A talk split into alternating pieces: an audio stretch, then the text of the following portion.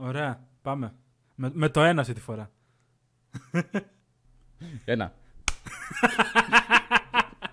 Όχι πάλι. Λοιπόν. Ένα, δύο, τρία.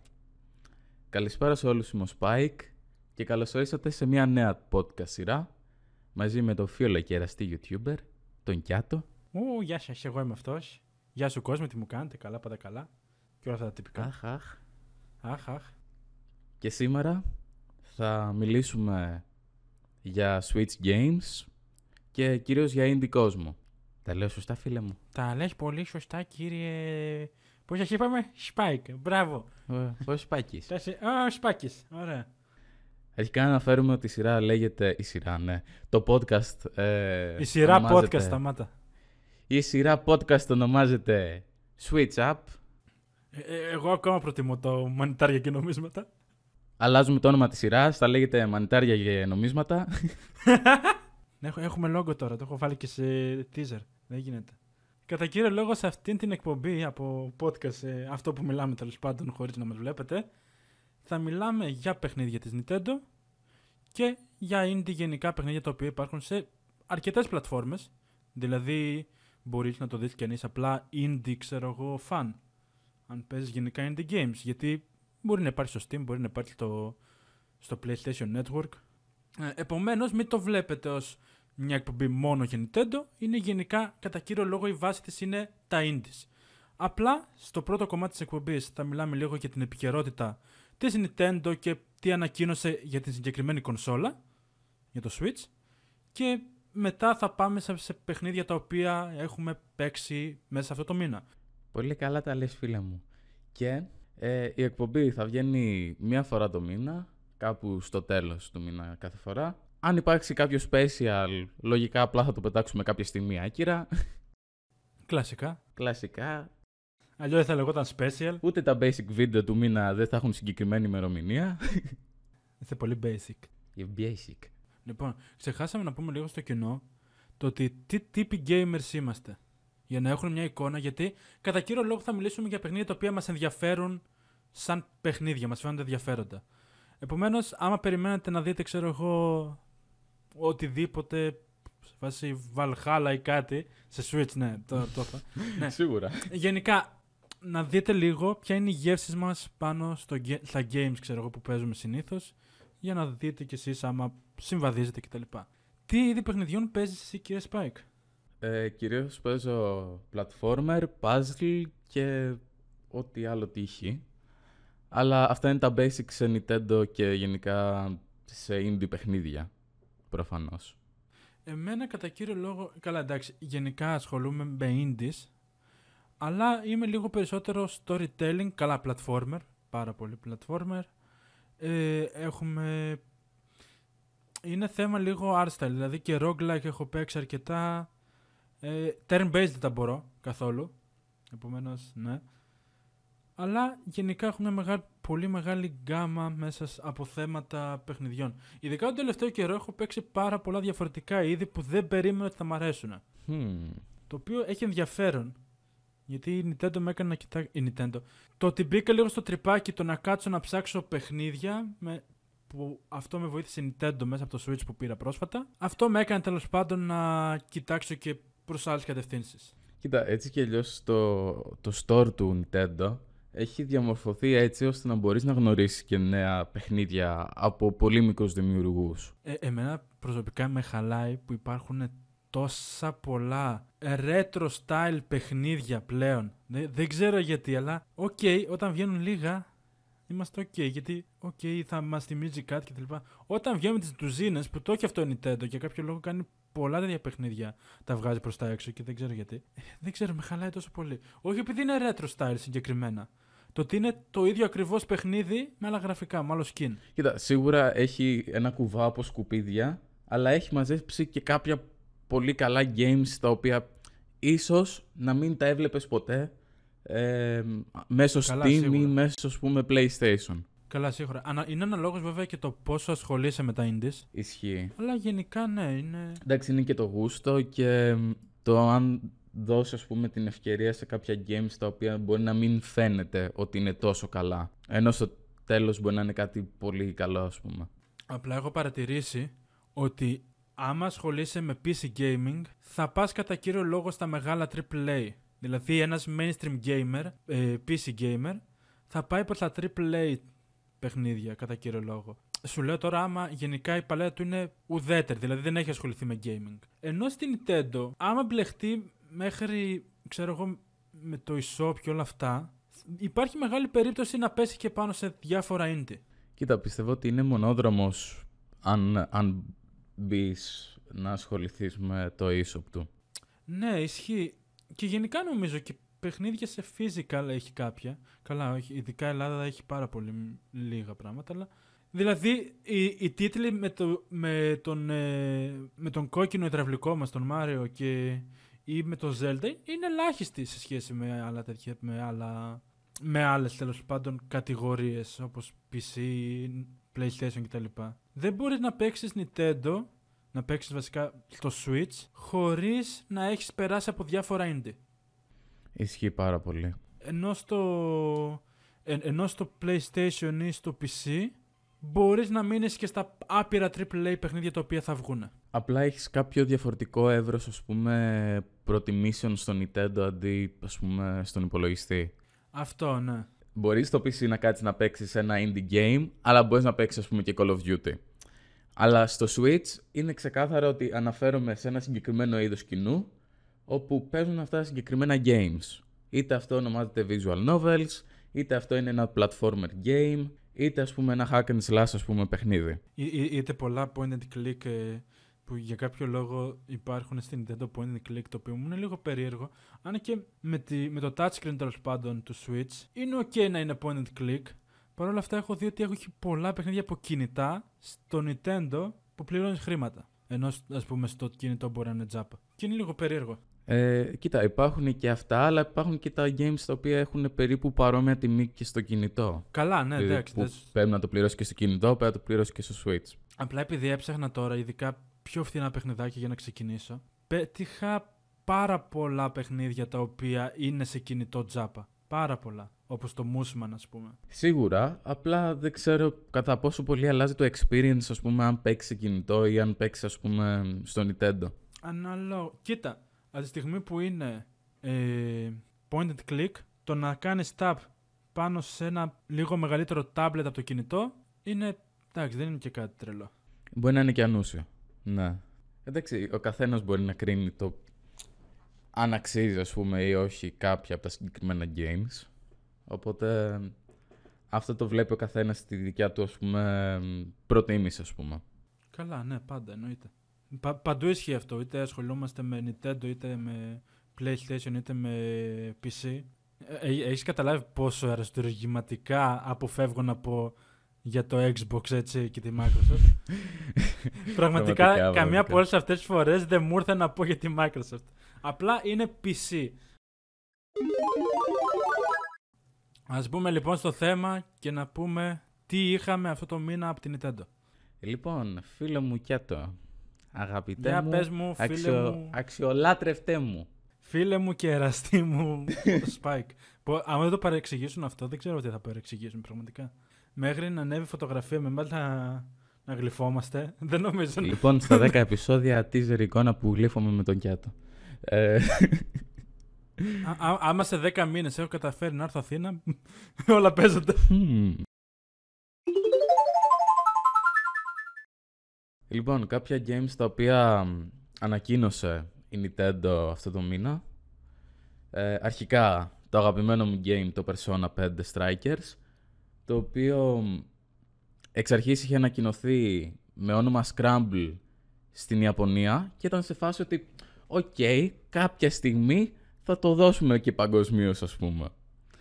Μιλάμε ας πούμε για ένα sequel του Persona 5 το οποίο είναι exclusive μόνο σε PlayStation και μιλάμε για μια διαφορετική εκδοχή του Persona πέρα από την sequel είναι ένα hack and slash το οποίο δεν ήταν το πρώτο game, ωραία. Οπότε μου δίνει ας πούμε ένα vibe Hyrule ή κάποιο άλλο game τέτοιου στυλ. Τώρα, οκ. Εγώ εδώ δεν μπορώ να πω, τίπο- εδώ δεν μπορώ να πω εγώ τίποτα γιατί δεν έχω ασχοληθεί καθόλου με Persona. Να πω την αλήθεια. Επομένως, σε, σε έχω αφήσει να σολάρεις, ξέρω εγώ. Άσε αυτό με το ένα παιχνίδι. σολάρο λοιπόν. Και, οκ. Περιμέναμε από Nintendo το κανονικό Persona 5 στην κονσόλα για να γνωρίσουν και περισσότερος κόσμος το Persona 5 σαν game και σαν story και σου πετάει, ε, πάρε το sequel του πρώτου παιχνιδιού.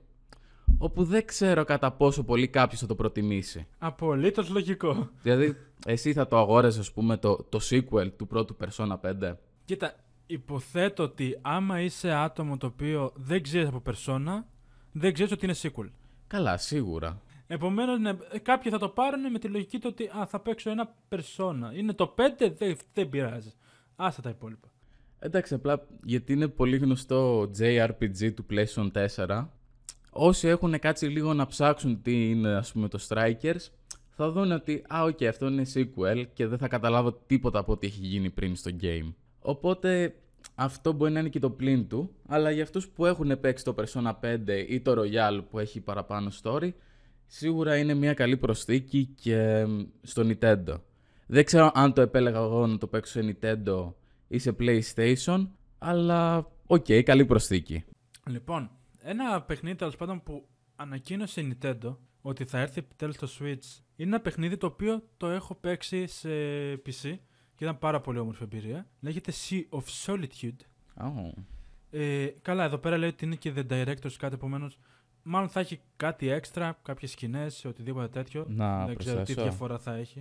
Για πρόσθεσε. Λοιπόν, το συγκεκριμένο game θα είναι exclusive στο Switch για κάποιο διάστημα και έχουν ανακοινώσει ότι θα έχει νέο script, νέα voices και κάποια έξτρα, ας πούμε, κάποιες έξτρα λειτουργίες στο gameplay. Αυτό λίγο πολύ. OK. OK, ενδιαφέρον. Να ένας λόγος ακόμα για να πάρω αυτό το παιχνίδι. Και σε physical, γιατί είδα ότι κυκλοφορεί και σε physical στο Ελλαδιστάν. Στο Ελλαδιστάν. Και είναι, και είναι τέλος πάντων ένα παιχνιδάκι το οποίο κατά κύριο λόγο σου λέει μια ιστορία. Έχει συμβολισμούς και τέτοια πραγματάκια, σε βάζει λίγο να σκεφτείς. Ε, με ένα πολύ ενδιαφέρον gameplay που κατά κύριο λόγο κα- ταξιδεύεις με μια βάρκα, ε, έχει λίγο platforming, μαζεύεις κάποια πράγματα και έχει πάρα πολύ ενδιαφέρον. Έχει κάτι στοιχεία puzzle μέσα, αλλά εντάξει δεν τα λες κάτι τρελό. Παρ' όλα αυτά είναι ένα- μια πολύ ενδιαφέρον εμπειρία. Εγώ πέρασα καλά ας πούμε. Νομίζω το είχα κάνει και live stream στο Discord σε άτομα και είχαμε περάσει πάρα πολύ ωραία. Σίγουρα είναι ε, στη λίστα μου για να το αγοράσω μόλις κυκλοφορήσει και προφανώς σε Switch. Ε, επόμενο game το οποίο έχω παίξει και θα πω πιο μετά για την εμπειρία μου είναι το Shady Part of Me. Α, το έπαιξες. Ναι, το έπαιξα. Πολύ ωραίο experience. Ε, μιλάμε για ένα game το οποίο είναι puzzle και platformer και το main concept του είναι ότι ε, μία κοπέλα, ένα μικρό κοριτσάκι, προσπαθεί να καταπολεμήσει το φόβο της όπου είναι το φως και ταυτόχρονα έχοντας παρέα τη σκιά της. Όπου η σκιά της έχει ένα άλλο δικό της, κάποια άλλη δικιά της ας πούμε προσωπικότητα, ας το πούμε. Και ταυτόχρονα χειρίζεσαι δύο χαρακτήρες, το μικρό κοριτσάκι και ταυτόχρονα και τη σκιά της. Οπότε βιώνεις και την πλευρά των δύο χαρακτήρων, τι σύγκρουση έχουν, πώς, πώς ας πούμε θα συνεργαστούν. Υποθέτω ότι το, το gameplay δεν είναι περίπλοκο γιατί όταν ακούς ότι χειρίζεσαι δύο χαρακτήρες σε ταυτόχρονα μπορεί να είναι λίγο σαν το Brothers A Tale of Two Sons που είχε λίγο περίεργο έπρεπε να παίξει λίγο πιάνο με ένα πληκτρολόγιο ή με ένα controller να είσαι λίγο χταπόδι Είχε του στείλω ότι ήσουν το μικρό κοριτσάκι και έπρεπε να κάνει interact με κάτι για να μπορεί ας πούμε, να μετακινηθεί και η σκιά της και το αντίθετο. Μμ, Οπότε οκ. έπαιζε πάρα πολύ η συνεργασία. Οπότε είναι ένα υπέροχο παιχνίδι, το οποίο ήταν κοντά στις 4 ώρες. Α, καλά. 3-4 ώρες, κάτι τέτοιο. Αλλά εγώ έπαιζα φαντάσου και πολύ χαλαρά. Δηλαδή, Οκ. αν κάτσεις υποθέτω τώρα να το δεν πήγε κάνεις- speedrun. αν το κάνεις speedrun το βγάζεις και σε 2 ώρες, οκ. Καλά, ναι, λογικά, οποιοδήποτε παιχνίδι. Οπότε ναι, για περαιτέρω στοιχεία ίσως πω αργότερα. Επίσης, να, να πάμε λίγο στο παιχνίδι που νομίζω, τώρα δεν ξέρω πώς ακριβώς να το πω, αλλά μετά από ένα μάτσο ε, copycat παιχνίδια που έχει βγάλει Ubisoft, όπως ε, όλα τα Assassin's Creed που είναι το ένα ίδιο με το άλλο ακριβώς, όπως τα... πώς λέγονται μωρέ, Legion; Τα, τα Watch Dogs. τα Watch Dogs και τέτοια. Έχουμε επιτέλους ένα ενδιαφέρον παιχνιδάκι από τη Ubisoft, ρε φίλε. Επιτέλους, δηλαδή. Με πιο, έτσι, έχει αφήσει λίγο στην άκρη το ρεαλιστικό αυτό το, το Ισχύει. βλαμμένο. Γιατί προσωπικά, παιδιά, να ξέρετε, με ένα. Λίγο τα κομίστικα γραφικά τα έχω στην καρδούλα μου λίγο παραπάνω από ότι το ρεαλιστικό. Μου φαίνεται λίγο βαρετό. Δηλαδή, άμα θέλω κάτι ρεαλιστικό, ανοίγω την πόρτα και πάω έξω. Και θέλω να μιλήσω τέλος πάντων για το Immortals Phoenix Rising. Δεν το έχω παίξει. Ε, έχω ακούσει ότι έχει πολλά κοινά με το, τέτοιο, με το, Breath of, Zelda. με το Zelda Breath of the Wild. Δεν ξέρω κατά πόσο ισχύει. Νομίζω είναι μικρότερος και ο κόσμος εκεί πέρα. Δεν υπάρχει τόσο μεγάλη ελευθερία. Δεν ξέρω. Έχω δει κάτι live streams από τους Gramers και μου φάνηκε αρκετά ενδιαφέρον σαν παιχνίδι. Σε σχέση με το Zelda το οποίο έχω παίξει, αλλά χαώθηκα λίγο. Γιατί δεν είμαι τόσο πολύ του RPG, δεν είμαι αυτή τη φάση. Μου φάνηκε λίγο πιο linear σε σχέση με το. Πιστεύω ότι έχει πάρει κάποια ας πούμε καλά στοιχεία του Zelda, αλλά έχει προσαρμοστεί και σε ένα δικό του στυλ. Αυτό, ναι. Α, επίσης να πούμε ότι έχει σχέση με αρχαία Ελλάδα. Επίσης έχει πολύ ωραίο χιούμορ από ό,τι έχω δει. Από όσο έχω δει, Επομένως- έχει, έχει λίγο πιο ζωντανό κόσμο. Δηλαδή ότι μπορείς να κάτσεις σε ένα σημείο που μιλάνε ας πούμε δύο αγάλματα, να μην κάνεις τίποτα, κάποιο interact και να βλέπεις ότι μπορεί να συζητάνε κάτι αυτά τα δύο άτομα, τα δύο αγάλματα ας πούμε. Δεν έχω φτάσει σε τέτοιο βάθρο, να σου πω την αλήθεια, αλλά. Αλλά ναι, δίνει κάτι πολύ ζωντανό. Δεν είναι ότι, ε, είμαστε ένα RPG το οποίο ε, κάνει stick σε tasks. Σαν το ζωντανό κόσμο του Cyberpunk εννοείς; Αυτό ακριβώς. Εντάξει, στο Cyberpunk οδηγάς και μπορεί να βρεθείς κάποια στιγμή στον ουρανό και μετά πετάξεις. Εντάξει. Επομένως γίνεται και Flight Simulator, παιδιά. Το Cyberpunk που περιμένατε. Τι έγινε; Προφανώς να αναφέρω κάτι που έχω ξεχάσει είναι ότι το Shady Part of Me και το Immortals Phoenix Rising υπάρχουν ήδη για να το αγοράσετε. Ενώ το Persona, το Sea of Solitude ε, είναι games τα οποία περιμένουμε να έρθουν το Φεβρουάριο και το Μάρτιο. Απλά μία μικρή αναφορά. Υπομονή, υπομονή. Επόμενο. Τι άλλο μας έχεις, κύριε Spike; Τελευταίο game το οποίο δεν έχω πολλά στοιχεία, απλά θα το αναφέρω ονομαστικά, είναι το Hazel Sky, το οποίο εμένα μου τράβηξε αρκετά το ενδιαφέρον το τρέιλερ του, η μουσική του, ο κόσμος του. Από ό,τι φάνηκε είναι ένα adventure παιχνίδι που θα έρθει το Μάρτιο. Δεν έχω κάτι παραπάνω σαν στοιχείο. Φαίνεται να έχει ενδιαφέρον gameplay. Φαίνεται να έχει ενδιαφέρον gameplay με ενδιαφέρον γραφικά. Και σίγουρα θα το συζητήσουμε και σε αυτό το podcast όταν κάποια στιγμή το αγοράσω, ας πούμε εγώ και το παίξω. Γιατί είναι από τα must games. Και, και εγώ το σκέφτομαι. Το, το έχω δει, είναι πάρα πολύ ενδιαφέρον. Τώρα Πού, πού περνάμε τώρα; Τώρα περνάμε στο Indie World, σε ένα event το οποίο διοργανώνει η Nintendo κάποιες φορές τον χρόνο. Αρχικά να αναφέρω ότι είναι το τρίτο και τελευταίο event της χρονιάς. Απλά σκέψου, γιατί δεν παίζει να έχεις δει το προηγούμενο, το δεύτερο. Ναι, δεν το έχω δει. Στο προηγούμενο Indie World ανακοίνωσαν Hades και Spiritfarer. Οπότε, Oh, οπότε οκ. δεν ξέρω, δεν, δεν μπορώ να το θεωρήσω καλύτερο αυτό το Indie World από το προηγούμενο. Ι- ισχύει άμα. Αυτή τη στιγμή εγώ, ας πούμε, έχω βρει τρία παιχνίδια που μου φάνηκαν ενδιαφέρον. Άντε τέσσερα πες γιατί το ένα είναι λίγο περίεργο. Είναι τέρμα περίεργο παιχνίδι. Ε, έχω βρει τρία παιχνίδια. Δεν είναι τόσο δυνατά να σου πω την αλήθεια όσο αυτά τα δύο που ανέφερες. Ναι, σίγουρα. Γιατί εντάξει, Hades και Spiritfarer είναι άλλο πράγμα. Είναι διαμάντια. Είναι αριστουργήματα. Θες να ξεκινήσεις να αναφέρεις κάποια από τα games, γιατί σίγουρα έχουμε κοινό κάποιο. Λοιπόν, ε, θα αφήσω τελευταίο αυτό που έχω παίξει και θα πάμε σε αυτά τα οποία δεν έχουν κυκλοφορήσει ακόμα. Ωραία. Λοιπόν, το ένα και το πιο περίεργο νομίζω από όλα είναι το Happy Game. Το περίμενα, είναι το πρώτο που έχω βάλει κι εγώ. Ε, Επίση να πούμε ότι δεν μιλάγαμε για πράγματα της Nintendo έτσι ώστε να τα πούμε όλα στο πρώτο επεισόδιο. Δεν μιλάγαμε εδώ και δύο εβδομάδες, φανταστείτε. Οπότε. Ναι, λέ- λέγαμε μόνο πράγματα σχετικά με το podcast και όχι με το τι θα έχει μέσα. Ε, Τέλος πάντων, το Happy Game, το Happy Game είναι ένα πολύ περίεργο παιχνίδι το οποίο δεν ξέρω, έχει τέτοιο, έχει tag horror γιατί πραγματικά μοιάζει Ναι. να είναι τόσο έχει horror. tag horror και puzzle. Ωραία. Θα νιώθω πολύ άβολα όταν θα λύνω αυτά τα puzzle. Πραγματικά είναι, είναι weird as είναι fuck. πανέμορφα creepy. Αυτό, αυτό Ναι, ακριβώς. Είναι πανέμορφα creepy αυτό. Αυτό ακριβώς. Είναι πανέμορφα creepy. Επίσης, φαντάσου ας πούμε, να δει ένα παιδάκι ας πούμε, το game να λέγεται Happy Game και να λέει: Ωραία, ας παίξω αυτό το game. Και το ανοίγει και πετάγονται όλοι οι δαίμονες και όλα ναι, τα. ναι. Βλέπω, ας πούμε, Όλα τα φρικιαστικά πράγματα. αυτή τη στιγμή, εδώ από πίσω, βλέπω ένα πολύ ωραίο gameplay που θα έχουμε βάλει το μοντάζ. Ε, ε, ναι, λοιπόν. Και, Προφανώς. πραγμα- και πραγματικά είναι Μόνο αυτοί αγωντα- που ακούνε από Spotify δεν παίζει Ναι, να... Επομένως, τσεκάρετε στο YouTube εσείς που δεν είστε στο Spotify. Εσείς που είστε στο Spotify. Λοιπόν, ναι. Ε, και είναι πάρα πολύ περίεργο. Πάρα πολύ περίεργο. Φαντάσου, αυτό, αυτό το Κοίτα, παιχνίδι είναι- μου τράβηξε περισσότερο την προσοχή μέσα στο, μέσα τέτοιο, μέσα στο Indie World. Κοίτα, σκέψου ότι είναι από τα λίγα πολύ δυνατά indie horror παιχνίδια τα οποία εμφανίζονται σε Switch. Γιατί, οκ, ξέρουμε γενικά ότι η Nintendo δεν προμοτάρει τα horror games και αυτά, εκτός του Switch όπου έχει βάλει ας πούμε Resident Evil τα παλιά games, οπότε Εγώ έχω να πω ότι βρήκα, θα το πω πιο μετά, αλλά βρήκα μια πολύ ωραία προσφορά για το Layers of Fear. μμ, κάτι έχω δει κι εγώ, απλά δεν το Με- έχω... Νομίζω έχει και, έχει και κάτι DLC μέσα, κάτι τέτοια ωραία πράγματα. Θα, θα, θα, θα πάμε και εκεί. Θέλω να ηρεμήσεις. Θα, θα πω κάποιο game το οποίο μπορεί ας πούμε και να μην είναι σημαντικό να το παίξει κάποιος στο Switch. Όλοι ξέρουμε ποιο αναφέρω, το Among Us. Α, α, θα βάλουμε Among Us. με- Οκ, θα γίνουμε με αυτή. Οκ. Και thumbnail Among Us, ξέρεις.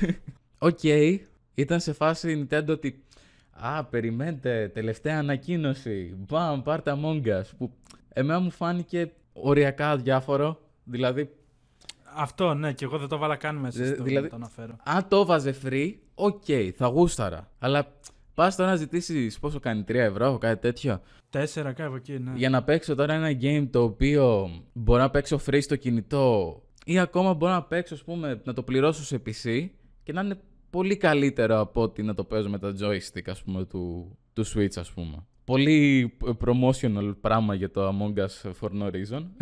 Δεν χρειάζεσαι ένα indie world, ας πούμε, για να το ανακοινώσεις. ναι, και πέρα από αυτό, το ανακοίνωσαν... Έγινε ξεκάθαρα για θέμα hype. Επίσης το ανακοίνωσαν, λες και είναι το, το big thing όλου του event. Ναι, ήταν τελευταίο. Το είχαν βάλει τελευταίο. Ναι. Χαιστήκαμε. Χαιστήκαμε Nintendo. Κυριολεκτικά. Πες το game τώρα που έχεις παίξει, γιατί το έχω βάλει κι εγώ. Για ένα παιχνίδι όμως που δεν χεστήκαμε είναι το HOA. Ή όπως λέγεται. HOA, HOA. HOA. Ε, Δεν ξέρω πώς λέγεται. Δεν έχω ιδέα τι λες. Παρ' όλα αυτά είναι ένα παιχνίδι το οποίο δεν έχει κυκλοφορήσει ακόμα. Ε, φαίνεται πάρα πολύ όμορφο. Μου θυμίζει έτσι λίγο γραφικά Studio Ghibli. Δεν ξέρω. Είναι puzzle platformer, αλλά δεν έχει δώσει πάρα πολλά πράγματα να τέτοιο. Να... Δεν έχει δώσει λεπτομέρειες. Ναι, δεν έχει δώσει αρκετά στοιχεία για να ξέρουμε ακριβώς. Ξέρω μόνο αυτό. Θα μου πεις puzzle platforming, τι άλλο θέλεις να μάθεις; Και συμφωνώ μαζί σου, γι' αυτό το περιμένω. Ε, όλα τα. By the way, όλα τα γραφικά και όλα αυτά έχουν γίνει στο χέρι. Πολύ ιδιαίτερο. Το οποίο εγώ το εκτιμώ πάρα πολύ. Το ίδιο δεν ισχύει και για το όρι. Ή κάνω λάθος. Ε, έχει αρκετά στοιχεία μέσα ότι έχουν γίνει στο χέρι. Δεν ξέρω αν έχει γίνει ολόκληρο στο χέρι. Λοιπόν, τελευταίο game από Indie World είναι το When the Past Was Around. Το συγκεκριμένο game δεν το έχω παίξει ακόμα. Το έχω αγοράσει όμως. Ε, αν θυμάμαι καλά, εσύ το έχεις παίξει κι άτο, έτσι. Το έχω παίξει, θα το, πούμε, θα το αναφέρω στην επόμενη στήλη που θα. Ωραία, αν δεν κάνω λάθος, αυτό το game υπάρχει ήδη στο Switch να το πάρετε. Ναι, ναι. Αφού το έχω παίξει, λέμε. Α, ναι, τι χάσω σου. ε, κοίτα, δεν ξέρω πάρα πολύ για το συγκεκριμένο game. Απλά μου άρεσε πάρα πολύ το, το στυλ, ας πούμε, το, το οποίο βγάζει το game. Από όσο έχω καταλάβει είναι story driven ή καμία σχέση; Ναι, είναι. Ακολουθάς μια ιστορία και έχει το, το μήνυμα του από πίσω. Είναι point and click επίσης. Παίζει να υπάρχει τζάπα σε κινητά. Αυτό, να πούμε την αλήθεια. Προσωπικά, εγώ όμως ήθελα να κάτσω να δώσω χρήματα γιατί τάξιζε. Σε σύγκριση με άλλα games τα οποία υπάρχουν σε κινητό και δεν είναι τόσο ενδιαφέρον, ας πούμε, σε Nintendo. Όχι, είναι και πανέμορφο για να το βλέπεις σε Nintendo. Δεν ξέρω. Μου, μου έχει βγάλει πολύ ωραία ατμόσφαιρα. Οπότε έχει φτιαχτεί πολύ καλά και για Nintendo, με λίγα λόγια. Ναι, ναι. Δεν είναι, ας πούμε, Among Us. Ναι, ναι. καλά, εντάξει. Και το Among Us δεν έχει κάτι, ξέρω εγώ, το οποίο δεν θα έχει φτιαχτεί καλά. Δηλαδή, είναι, είναι τόσο απλό που άμα έχεις φεϊλάρει εκεί πέρα, εντάξει, άστα να πάει στο διάλογο. ρε. Ξέρεις τι, απλά το Among Us φαίνεται ότι είναι ένα game το οποίο είναι game για κινητό, κατάλαβες; Ναι. Ενώ το άλλο game, αν σου έλεγα ότι δεν είναι σε κινητό και είναι μόνο σε Switch, ας πούμε, θα το πίστευες ότι είναι game για Switch.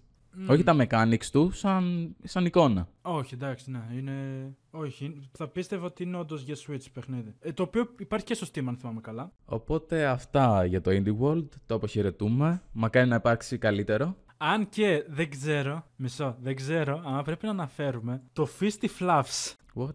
Το οποίο είναι ένα βλαμμένο party game Α, με γάτες που παίζει ξύλο ή οτιδήποτε τέτοιο, καταστρέφουν σπίτια και πετάει PNGs από γάτες, ξέρω εγώ, πάνω στην οθόνη. Δεν ξέρω τι είναι αυτό. Βλέπω, ας πούμε, αυτή τη στιγμή βλέπω μια γάτα με μια κιθάρα. Δεν ξέρω τι γίνεται. Δεν ξέρω. Ίσως έχει πολύ πλάκα για party game. Να παίξεις, ξέρω εγώ, με τους φίλους σου. Είναι αυτό το, το guilty pleasure. Μια μαλακία που απλά περνάς καλά. Κοίτα, αν η τιμή του είναι κάτι λιγότερο από 5 ευρώ και είναι online, ίσως αξίζει ας πούμε, να κάτσεις 5-10 ώρες και να παίξεις με έναν φίλο ας πούμε, να τρολάρει τη ζωή σας. Λοιπόν, κύριε, Λοιπόν, κορίτσια μου. Λοιπόν, για τις κυρίες που μας βλέπουν από το σπίτι. Όχι, λοιπόν. Αυτή την περίοδο επίσης είχαμε και τα Winter Sales που ήταν έτσι χριστουγεννιάτικα και χαρούμενα και τέτοια πράγματα. Που λόγω του ότι βγαίνει το βίντεο, τέλος πάντων, λογικά το βλέπετε 31, αν όλα έχουν πάει καλά. Ε, πολλές από τις προσφορές όπως ας πούμε το Kingdom, το New Lands και κάποια άλλα παιχνιδάκια που είχα σημειώσει, μάλλον είναι την τελευταία μέρα, επομένως πηγαίνετε να το τσεκάρετε. Παρ' όλα αυτά, κατά κύριο λόγο, επομένως θα αναφερθούμε στα παιχνίδια τα οποία ε, αγοράσαμε μέσα στα sales και άμα σας τα προτείνουμε για κάποια μειωμένη τιμή και όχι full price και από πού να ξεκινήσω. λοιπόν, αγόρασα 573 games. Έχω πουλήσει και το δεύτερο μου σπίτι.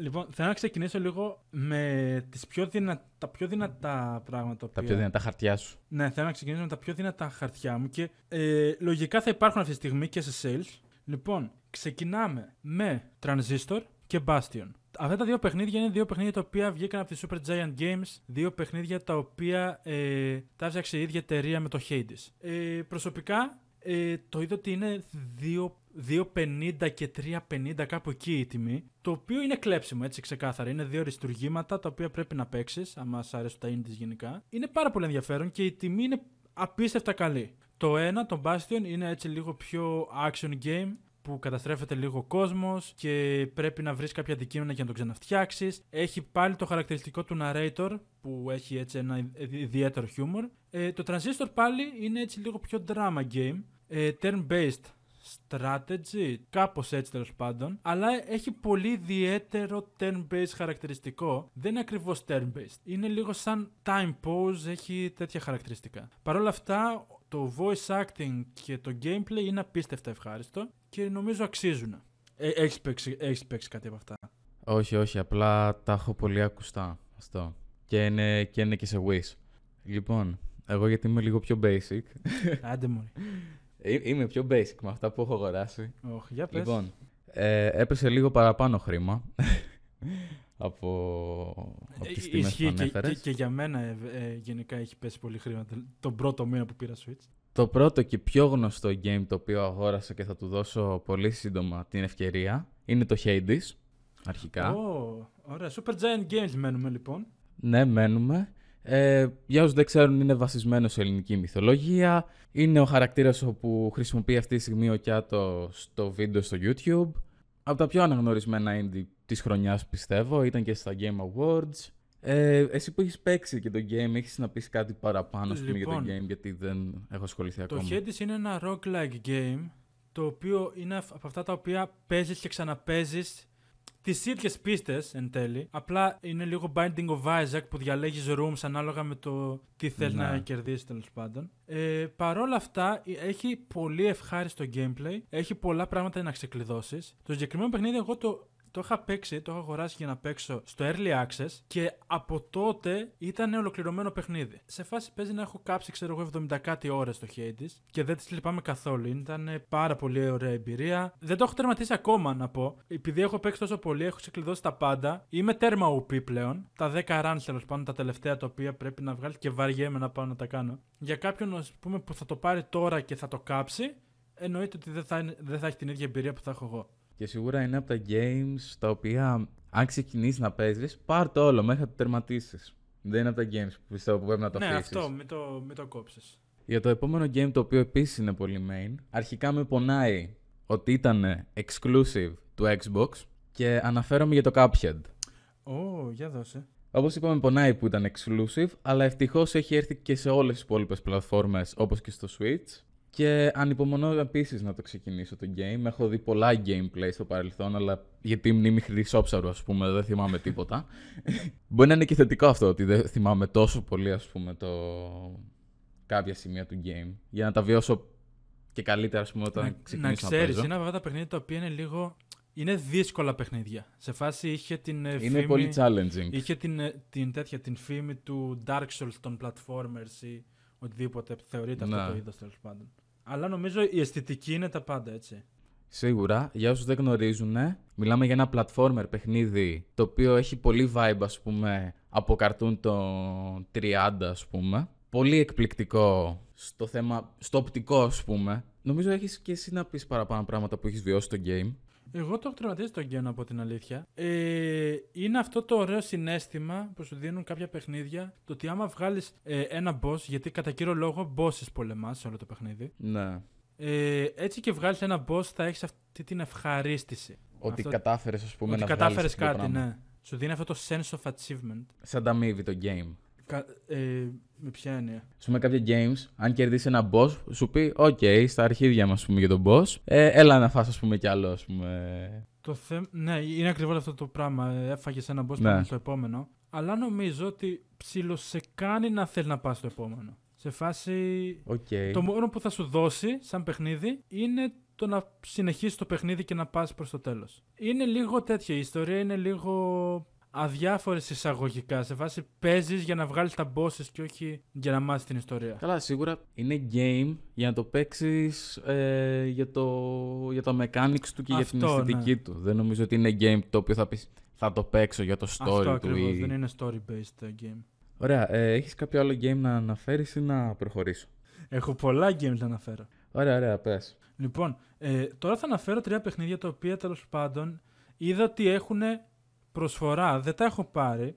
Έχω παίξει το ένα από αυτά. Αλλά κατά κύριο λόγο είναι κάποιες προσφορές που νομίζω ότι αξίζει να τους δώσετε την ευκαιρία να τα δείτε και να ασχοληθείτε με αυτά. Ε, το ένα είναι το Layers of Fear. Προσωπικά το καλύτερο horror game Ισχύει, που ισχύει. υπάρχει αυτή τη στιγμή στο, γενικά στο gaming industry. Και είναι και όλας στο Legacy Edition. Το οποίο. Έχει τα DLC. Έχει, ναι, μάλλον έχει μέσα τα DLC, τα δύο, αν θυμάμαι καλά. Και είναι στα 4 ευρώ το οποίο εγώ προσωπικά εγκρίνω απίστευτα. Μετά έχουμε το Mr. Shifty, το οποίο επίσης είναι ένα πολύ ωραίο indie game, έτσι, πιο fast-paced ε, game, στο οποίο τέλος πάντων έχεις ένα στόχο να περνάς επίπεδα ξανά και ξανά, ε, μέσα από το όμορφο και γρήγορο gameplay. Είναι αυτό το που έχουν πολλά παιχνίδια, το ότι ευχαριστιέσαι για το πόσο γρήγορο είναι. Έχει έναν τρόπο, εν- μια έννοια ρυθμού μέσα του. Δηλαδή με ποιο. Θα το παρομοιάζεις, ας πούμε, με, με κάποιο game, ας πούμε, ότι μοιάζει. Ή έχει κάποιο εντελώς δικό του στυλ. Ω, δύσκολα. Είναι, είναι τέρμα δικό του το στυλ. Είναι τέρμα πρωτότυπο το gameplay. Και τελευταίο το οποίο θα ήθελα να αναφέρω, τουλάχιστον από αυτά που είναι σε sales και όχι από αυτά που έχω αγοράσει, είναι το Final Station. Το οποίο πρόκειται για ένα post-apocalyptic ε, παιχνίδι με μια βασική ιστορία τέλος πάντων για να πατήσει πάνω. Το οποίο έχει πάρα πολύ ενδιαφέρον όμως σαν ιστορία. Αυτό που κάνεις εσύ είναι να είσαι ένας. Ε, Αχ, πώς λέγεται. Ένας οδηγός τρένου, ο οποίος πηγαίνει από σημείο σε σημείο για να σώσει κόσμο και να τους φέρει πίσω, ξέρω εγώ, στα save points τους. Pixelated γραφικά, πολύ όμορφη ατμόσφαιρα. Νομίζω αξίζει για όποιον του αρέσει αυτού του είδους τα games. Οπότε, περίμενε, σαν gameplay, τι έχει ακριβώς; Έχεις, ας πούμε... Κάνεις κατά κύριο λόγο management στα resources και σε φάση να μαζέψεις, ξέρω εγώ, γάζες, να μαζέψεις σφαίρες και τέτοια. Και στα σημεία τα οποία πας για να μαζέψεις τον κόσμο, κατά πάσα πιθανότητα θα πετύχεις και κάποιο ζόμπι εισαγωγικά. Δεν ξέρω αν θεωρούνται ζόμπι. Αλλά ναι, είναι άνθρωποι οι οποίοι έχουν γίνει, έχουν γίνει κάτι άλλο τέλος πάντων. Επομένως, ζωμποποίηση κατά κάποιον τρόπο. Επομένως, πρέπει να αμυνθείς και να αρχίσεις να εξερευνήσεις σε κάποια μέρη για το άμα έχει κάποιον ε, που πρέπει να σώσεις. Οπότε έχει στοιχείο survival, ας πούμε. Έχει, ναι, έχει το στοιχείο το survival αρκετά. Ωραία. Εγώ έχω ένα game το οποίο μου έχει τραβήξει πάρα πολύ το ενδιαφέρον και το αγόρασα. Εδώ θα πέσει πολύ Σαδάμ, γιατί λέγεται Super Liminal. Ωραία, το πέτυχα. Ω, παιχνιδάρα. Παιχνιδάρα. Επέλεξα να το πάρω σε Switch. Δεν ξέρω τώρα αν είναι καλή επιλογή ή όχι. Αυτό έχει ακόμα προσφορά. Νομίζω ναι. Για αυτή τη στιγμή που κάνουμε το record, ναι. Για τη Οκ, στιγμή που θα ανέβει, λίγο δύσκολο. Καλά, ναι, όχι. Τη- Τη στιγμή που σου ανέβει. Πρέπει να είναι η τελευταία μέρα που θα έχει. Λοιπόν, αρχικά είναι ένα πάρα πολύ κουλό first person puzzle παιχνίδι το οποίο πιστεύω είναι πολύ ξεχωριστό ας πούμε από οτιδήποτε άλλο puzzle έχω δει μέχρι στιγμής. Δεν ξέρω αν συμφωνείς σε κάτι τέτοιο. Ναι, ναι. OK, okay, ας τα γραφικά του και αυτά, ωραία. Μόνο και μόνο που σου λέει ότι είναι puzzle και first person, είναι... Δεν ξέρω, είναι πολύ mindfuck στο δικό μου μυαλό. Μπορεί να κάνω και λάθος, αλλά... Το, το έχω δει ολόκληρο το game σε βίντεο, να πω την αλήθεια. Και έχει πάρα πολύ ενδιαφέρον. Όταν παίξω και τελειώσω το game, προφανώς θα πω μια ολοκληρωμένη άποψη. Και OK, okay, ήταν σε μια προσφορά πλην 5 ευρώ, κάτι τέτοιο. Ή πλην 5 ή πλην 10 ευρώ. Και γενικά το είχα πάρα πολύ ας πούμε, στο μάτι και έλεγα: OK, okay, να η ευκαιρία, πάρτο. Τελευταίο game το οποίο θα αναφέρω εγώ, το οποίο αγόρασα, ε, είναι ένα visual novel ονόματι και World End Syndrome. Ε, όσοι γουστάρετε στυλ anime, waifus και horror, Oh. εντάξει. Είναι το, το απόλυτο πακέτο για ένα ωραίο visual novel το οποίο βγήκε πέρυσι, αν θυμάμαι καλά. Είναι πολύ γνωστό visual novel και ειδικά στο Switch. Θα του δώσω την ευκαιρία του κάποια στιγμή και μέχρι τότε δεν έχω κάποια άλλη άποψη για το συγκεκριμένο game. Πάμε στο τι παίξαμε; Ναι, ναι.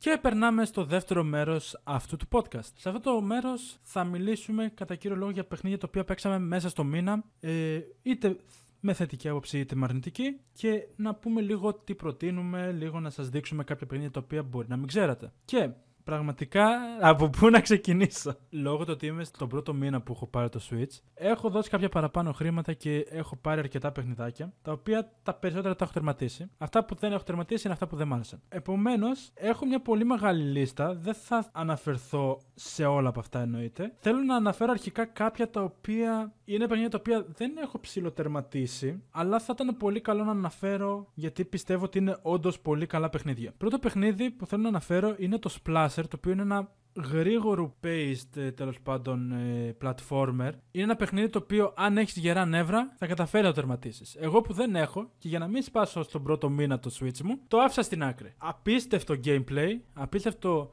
ε, level design. Πάρα πολύ πρωτότυπο και όμορφο και πολύ ωραία ατμο... όχι ατμόσφαιρα. Κλίμα. Ναι, έχει... είναι πολύ ευχάριστο game τέλος πάντων. Επομένως, πιστεύω ότι άξιζε να το αναφέρω. Και να αναφέρω κι άλλο ένα παιχνίδι, το οποίο είναι πάλι στην ίδια κατηγορία, το ότι δεν έχω τερματίσει, αλλά είναι το Tools Up, το οποίο είναι παιχνίδι party game κατά κύριο λόγο. Και γι' αυτό το λόγο δεν το έχω τερματίσει, γιατί χρειάζομαι παρέα για να το παίξω. Έχω παίξει τις πρώτες 7 πίσει, αν θυμάμαι καλά, τις έχω περάσει. Αλλά κατά κύριο λόγο θα περάσει καλύτερα με παρέα. Είναι ένα party game που φτιάχνει σπίτια, οικοδόμος σε εισαγωγικά και αλλάζει ταπετσαρίες, στρώνει χαλιά, βάφει τοίχους και τέτοια σε έναν συγκεκριμένο χρόνο που θα σου βάλει κάθε πίστα. Απίστευτα αστείο και το προτείνω όσο τίποτα άλλο. Απλά το μόνο αρνητικό του game είναι ότι δεν έχει online co-op οπότε δεν μπορείς να μπεις με κάποιον άλλον φίλο που έχει Switch να παίξετε μαζί. Δυστυχώς, ναι. Μόνο αν βρίσκεστε, αν βρίσκεστε ας πούμε, σε ίδιο χώρο ας πούμε, και μπείτε μέσω ίδιου ίντερνετ. Το οποίο, OK, okay, 2020 και να μην γίνεται αυτό, εντάξει, ειρωνεία. Ισχύει, είναι λίγο κακό.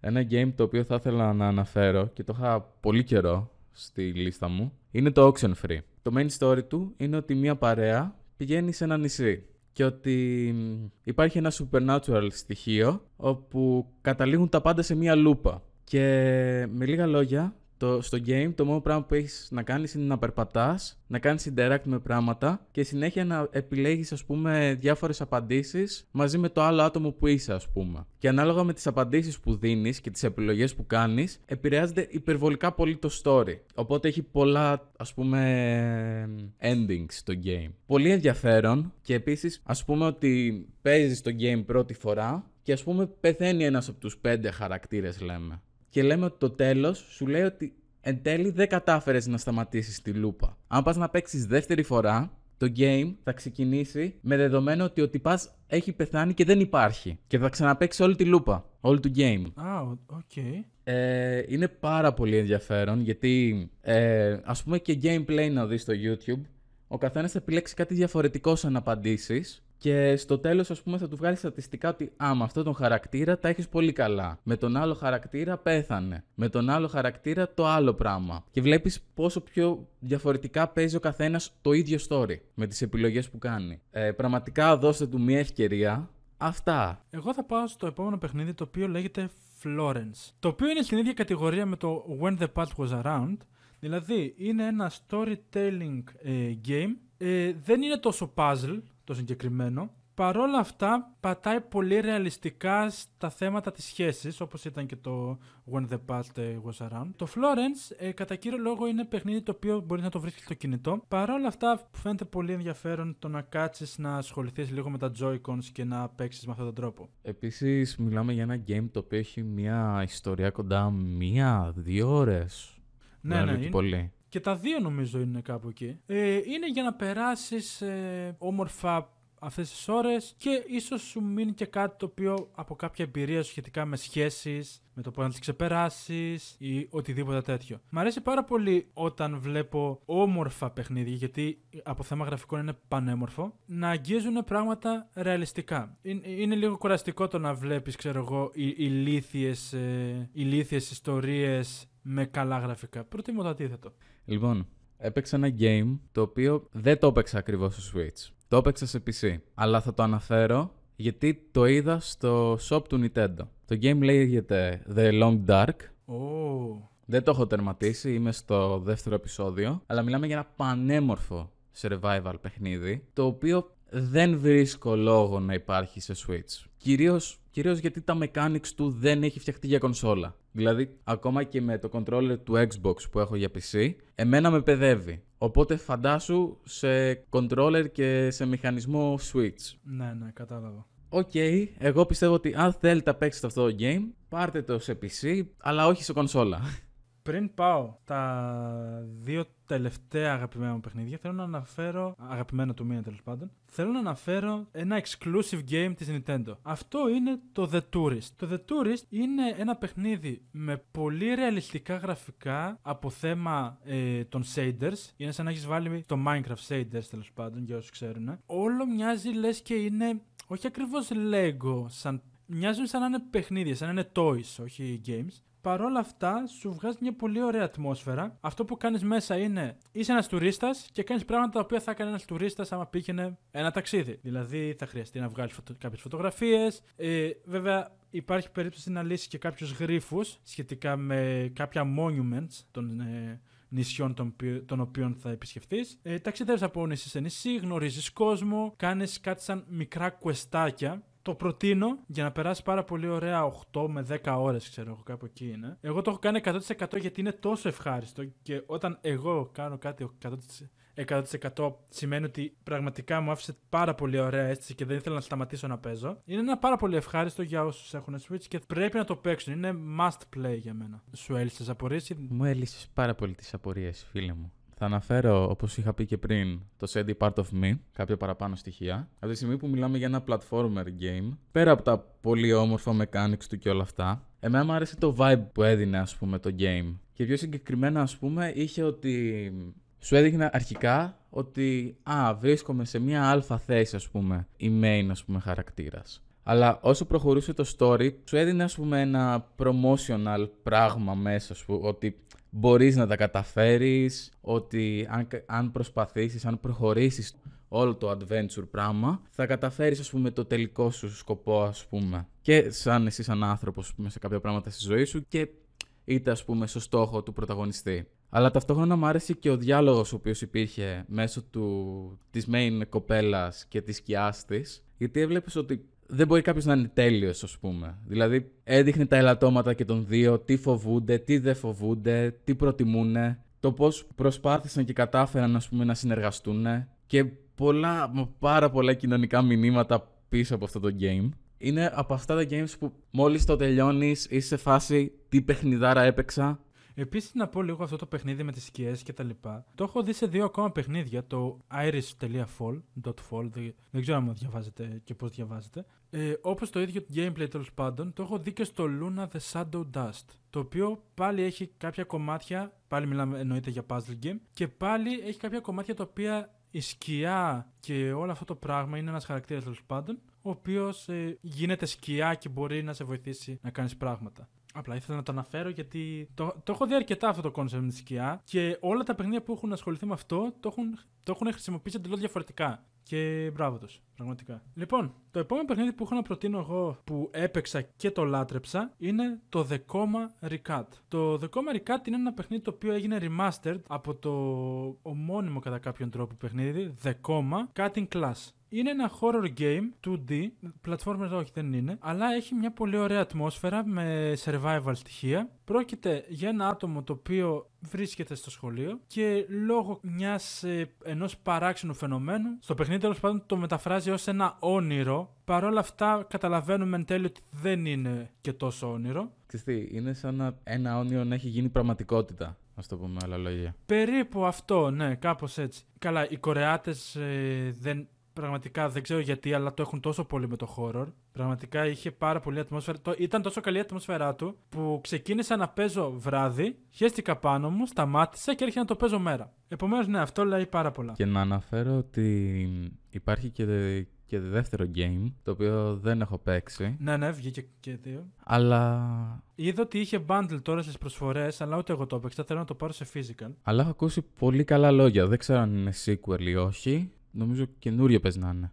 Ε, είναι τέτοιο, είναι, είναι sequel, είναι sequel. Είναι sequel Α, είναι Γιατί sequel. αφήνει, το, αφήνει, ναι, αφήνει πολύ την υπόνοια ότι θα έρθει και άλλο παιχνίδι. Ε, Επίσης να πούμε ότι έχει πάρα πολύ ωραίο σχέδιο τύπου manhwa, το οποίο βοηθάει πάρα πολύ την ατμόσφαιρα που έχει μέσα. Και γενικά για κάποιο λόγο τα manhwa έχουν πάρα πολύ ιδιαίτερο art style. Ας πούμε, άμα δεις solo leveling ή the, the dice, είναι πάρα πολύ... Εντάξει, έχουν, τα manhwa έχουν πάρει και ένα δικό τους στυλ, ενώ ας πούμε τα manga είναι «Α, πρέπει να είμαστε κάπως έτσι» ας πούμε, οπότε όλα μοιάζουν. Αυτό, ναι, έχουν, ναι, έχουν πάρει ένα εντελώς δικό Υπάρχει πιο μεγάλη ελευθερία, ναι, ας το ναι, πούμε. Έχουν πολύ δικό τους ε, χαρακτηριστικό. Με, με, με χοντρές γραμμές και τέτοια. Είναι πάρα πολύ ωραία. Και αυτό το πράγμα τέλος πάντων ε, βελτιώνει πάρα πολύ την ατμόσφαιρα του παιχνιδιού. Τελευταίο game το οποίο έπαιξα, δεν το έχω ολοκληρώσει ακόμα, αλλά αυτές τις μέρες θα το τελειώσω. Τώρα θα με κράξει ο Κιάτο.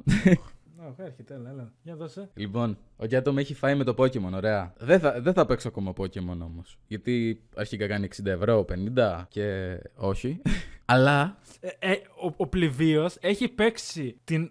Δεν δεν θα το πω. Τέλος πάντων, την παπαριά το Eevee. Let's go Pikachu, let's go Eevee. Και δεν έχει παίξει το main game. Το κέρατό μου δηλαδή. Έχω παίξει το main game. Και το έχω τερματίσει και πόσε φορές. Όχι, το Shield δεν το έχεις παίξει. Α, το Shield λες, εγώ λέω το. Αυτό εννοώ παλιό. main game. Όχι, εγώ έλεγα το, το original game του, του Eevee και του Pikachu. Α, όχι, όχι. Όχι, εγώ λέω γιατί δεν έχεις μπει τέλος πάντων σε αυτή τη σειρά που λέγαμε. Είναι μεγάλη συζήτηση αυτή. Δεν την πιάσουμε εδώ γιατί έχουμε φάει πολλές ώρες με το Spike να Ναι, ναι. συζητάμε γι' αυτό. Λοιπόν, έπαιξα ένα game κλόνο του Pokemon. Βασικά δεν το έχω τελειώσει. Το οποίο όμως, ναι, μεν έχει πάρει τα στοιχεία του Pokemon, αλλά έχει βγάλει και ένα δικό του στυλ, όπου θα εξηγήσω πιο μετά. Το game λέγεται Nexomon Ex- Extinction, κάπως έτσι.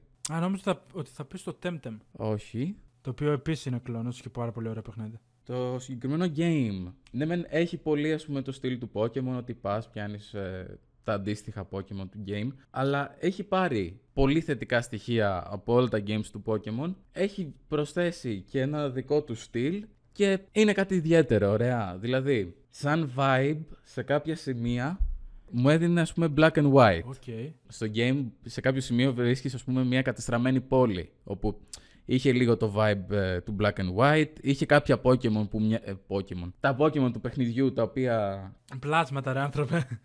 τα τέρατα τέλος πάντων, τα οποία... Τα τέρατα, οι σατανάδες. Οι σατανάδες οι οποίοι μοιάζανε εξίσου ε, από black and white και προηγούμενες generation, αλλά είχε το στυλ ότι έχω ας πούμε και λίγο στυλ visual novel, αλλά έχω βάλει ας πούμε και λίγο πολύ humor. Δηλαδή ο main κάνει όλο το adventure του κόσμου μαζί με μια γάτα, ωραία, η οποία μιλάει. Δεν είναι Pokemon, είναι σαν α- ανθρωπόμορφη γάτα. Και το game θίγει ότι ο main ε, είναι ο κλασικός χαζοπόκεμον ας πούμε χαρακτήρας που χαίρεται με badges και τέτοια. Ταυτόχρονα σου έχει χώσει το comedy στοιχείο όπου τον ψιλοκράζει γάτα ας πούμε. Τον ηρωνεύεται. Ε, Ακούγεται πάρα πολύ ενδιαφέρον έτσι. Εντάξει. Και το main story είναι ότι υπάρχουν κάποια, ας το πούμε, σαν legendary Pokemon, τα οποία όμως το μόνο που θέλουν να κάνουν είναι κακό, ας πούμε, στο- στην ανθρωπότητα και σε αυτά, ωραία. Και σου δείχνει ότι ο κόσμος δεν είναι όλο ένα χαρούμενο πράγμα, αλλά κάποιες πόλεις οι οποίες είναι πιο ανεπτυγμένες, ας πούμε, μπορεί να, να σε θεωρούν Α, εσύ είσαι ξένος, δεν θα σου δώσουμε σημασία. Σε πόλεις όπου επικρατεί, ας πούμε, πόλεμος, λένε σε φάση Α, γιατί εσύ βρίσκεσαι εδώ πέρα, φύγε από εδώ πέρα, γίνεται πόλεμος. Έχει βάλει κάτι ρεαλιστικό, ας πούμε, στοιχείο πέρα από το πάω σε, σε πόλεις, μπαίνω σε όλα τα σπιτάκια, κατάλαβα. κάνω loot και πιάνω Οκ. Pokemon. Ε, κοίτα, να, να σκεφτείς ένα πολύ ωραίο χαρακτηριστικό ήταν ότι το game σε βάζει τι rank είσαι, ωραία. Οκ. Μπορεί να, σου, να είσαι bronze, silver, gold και τέτοια, ωραία. Ανάλογα με το τι level είναι τα Pokemon σου, πόσο, πόσα task έχεις κάνει, πόσο main quest ας πούμε έχεις κάνει. Ας το πούμε μια πόλη η οποία έχει πέσει χρήμα ας πούμε και κάποιοι είναι πλούσιοι. Ε, μπαίνεις στο σπίτι τους και σε διώχνουν και σου λένε ότι ε, εσύ τι μπαίνεις, ας Α, πούμε, που οκ. είσαι χαμηλό level. Ω, οκ. Ότι δεν μπορείς να μπεις σε όλα τα σπίτια. Κάποιοι σε αποδέχονται και κάποιοι όχι. Πολύ ενδιαφέρον αυτό. Για λάτρες ειδικά των Pokemon παίζει να είναι... Είναι ένα σωστό Pokemon το οποίο δεν έχει υπάρξει σαν Pokemon. Και αυτός ο άνθρωπος έχει παίξει ήδη και το έχει πει και ότι είναι καλό παιχνίδι. ρε, άντε φύγε ρε. Χωρίζουμε. Ξέρεις. το πρω... Έχει είμαστε ακόμα στο πρώτο επεισόδιο. Χωρίζουμε για να είσαι ο εραστής μου. Α. Ε; Μπερδεύτηκα. λοιπόν, προσπερνάω το Black Sat, γιατί δεν έχουμε, ε, το έχουμε ξεφτυλίσει λίγο τώρα. Προσπερνάω το Black Sat που είναι έτσι λίγο νουάρ, λίγο detectivικό, βασίζεται σε κόμικ και τέτοια. Παιχνιδάρα. Το προσπερνάμε. Παιχνιδάρα πραγματικά είναι. Ε, και πάω σε ένα παιχνίδι το οποίο δεν περίμενα να μ' αρέσει τόσο. Λέγεται Minoria και είναι ένα ε, Metroidvania game. Πώς είναι το Blasphemous, απλά είναι λιγότερες ώρες, είναι πιο μικρό και με εντελώς διαφορετική αισθητική. Πρόκειται Δηλαδή; θα σου πω. Είναι λίγο πιο μαγεία, είναι έτσι λίγο πιο με όμορφα τοπία και τέτοια. Πάλι κάποια σι- στιγμή θα συρθεί σε μπουντρούμια. Παρ' όλα αυτά, ε, το main story είναι ότι σε έναν κόσμο που κατά κύριο λόγο όχι κυβερνούν ακριβώς, η τάξη των πραγμάτων είναι ε, οι καλόγριες και η εκκλησία, να υπάρχει τέλος πάντων μια κακιά πλευρά η οποία είναι οι μάγισσες. Και εσύ παίρνεις δύο καλόγριες και αρχίζεις να. καλόγριες εισαγωγικά. Και παίρνεις και απλά πας να σώσεις κατά κάποιον τρόπο τον κόσμο και τη βασίλισσα, πριγκίπισσα, οτιδήποτε είναι, δεν ξέρω την ηλικία της, δεν τα κρίνω, από τις μάγισσες. Το Metroidvania, για όποιον δεν ξέρει, είναι ένα παιχνίδι το οποίο έχει να ξεκλειδώσει να ξεκλειδώσεις πράγματα. Ε, θυμίζει λίγο Dark Souls, το θέμα του combat system, αλλά σε 2D. Μαζεύεις πράγματα από όλο το χάρτη, μπορείς να εξερευνήσεις, αλλά μπορείς και να μην τα βρεις όλα τέλος πάντων. Εγώ έκατσα να τα βρω όλα. Έχει πολύ backtracking, δηλαδή θα γυρίσεις σε προηγούμενες περιοχές έτσι ώστε να ανοίξεις με το νέο ability που ξεκλείδωσες κάποια άλλη περιοχή που θα βρεις και άλλα πράγματα, τα οποία θα ξεκλειδώσουν κάτι άλλο. Έχει αυτό το αλυσιδωτό ωραίο πράγμα. Παρ' όλα αυτά, ε, σε σχέση με το Blasphemous, το οποίο επίσης μου φαίνεται αρκετά ενδιαφέρον παιχνίδι, αλλά δεν είναι στο mood μου, δηλαδή παρά είναι brutal, παρά είναι έτσι. Έχει μια πιο θρησκευτική εικόνα και είναι λίγο πιο ξέρα ύλα η φάση. Εδώ μιλάμε για ένα, ένα παιχνίδι το οποίο είναι όμορφο, ωραία αισθητική, ε, ασχολείται με τη μαγεία, σκοτώνεις πλάσματα και περνάς καλά κατά κύριο λόγο. Μ' άρεσε πάρα πολύ και από θέμα story και από θέμα gameplay πάρα πολύ. Και νομίζω ότι άμα σ' αρέσει αυτό το είδος τα παιχνίδια, πραγματικά πρέπει να το τσεκάρεις. Δεν περίμενα να μ' αρέσει και εν τέλει έχω κάψει, ξέρω εγώ, 5-6 ώρες που είναι το, με- το κανονικό παιχνίδι και λίγο παραπάνω για να μαζέψω τα πάντα από μέσα από το χάρτη. Πανέμορφα. Πανιέμορφα. Εξαίσια, θαυμάσια, εκπληκτικά. Λοιπόν, κλείνουμε; Κλείνουμε, κλείνουμε. Λοιπόν, αυτό ήταν το podcast. Ευχαριστούμε τον κύριο Κιάτο, ο οποίος ήταν εδώ πέρα να μοιραστεί όλες τις γνώσεις του. Και θα μείνω, δεν θα, δεν θα με ξεφορτωθείς έτσι απλά. Ε, Επίσης, σε αυτό το σημείο να πω ότι το podcast θα αλλάζει τέλος πάντων το πρώτο μέρος ανάλογα με την επικαιρότητα. Μπορεί να είναι πιο μικρό το πρώτο μέρος και να έχουμε πιο πολλά πηγαίνει να μιλήσουμε και να είναι έτσι λίγο πιο διαφορετικό. Παρ' όλα αυτά, αυτή είναι η κύρια βάση. Ελπίζω να σας άρεσε. Λίγο πολύ σκεφτείτε ότι θα είναι κάπου στη μία ώρα ή λίγο πιο κάτω ή λίγο πιο πάνω. Και ναι, αυτά. Σας ευχαριστούμε που παρακολουθήσατε ολόκληρο αυτό το επεισόδιο. Γιατί δεν ήταν μικρό επεισόδιο. Είχαμε αναφέρει αρκετά games. Πραγματικά μιλήσαμε για τόσα games που θέλω να δω τέλος πάντων τι θα κάνουν του υπόλοιπους μήνες. Άμα θα έχουμε τόσα games να πούμε, να δούμε πώς θα γίνει λίγο ισορροπία ανάμεσα στα επεισόδια. Γιατί εντάξει, τώρα, τώρα ήταν και καραντίνα, ήταν και Χριστούγεννα, ήταν ε, όλα αυτά μαζί. Άλλους μήνες δεν θα έχουμε τόσα πολλά να πούμε. Λοιπόν, κάθε τέλος του μήνα θα ανεβαίνει νέο επεισόδιο στο YouTube και στο Spotify. Θα υπάρχουν links ε, κάτω στην περιγραφή στο YouTube βίντεο αν θέλετε να βρείτε την podcast σειρά και σε άλλες πλατφόρμες. Και σίγουρα θα ανακοινώνουμε και στο Instagram για κάθε νέο επεισόδιο. Κα, κατά, κύριο, ινσ- κατά κύριο λόγο Instagram, γιατί τα άλλα δεν δουλεύουν και τόσο. Ε, ναι, μόνο Instagram έχω, οπότε... Αυτά τα όμορφα, τα καλά, τα θεσπέσια, τα πανέμορφα, τα καταπληκτικά. Σε περίπτωση που συνεχιστεί αυτή η καραντίνα, να έχετε πράγματα να, πείτε, να παίξετε. Έχετε να παίξετε για πέντε καραντίνες με όλα αυτά που είπαμε. Αυτό ναι, πραγματικά. Αυτά. Ευχαριστώ τον Κιάτο, ο οποίος συμμετείχε σε όλο αυτό το βίντεο Τίποτα. και στα επόμενα βίντεο τα οποία έρχονται και θα τα πούμε την επόμενη φορά. Σαγιονάρα. Μουα.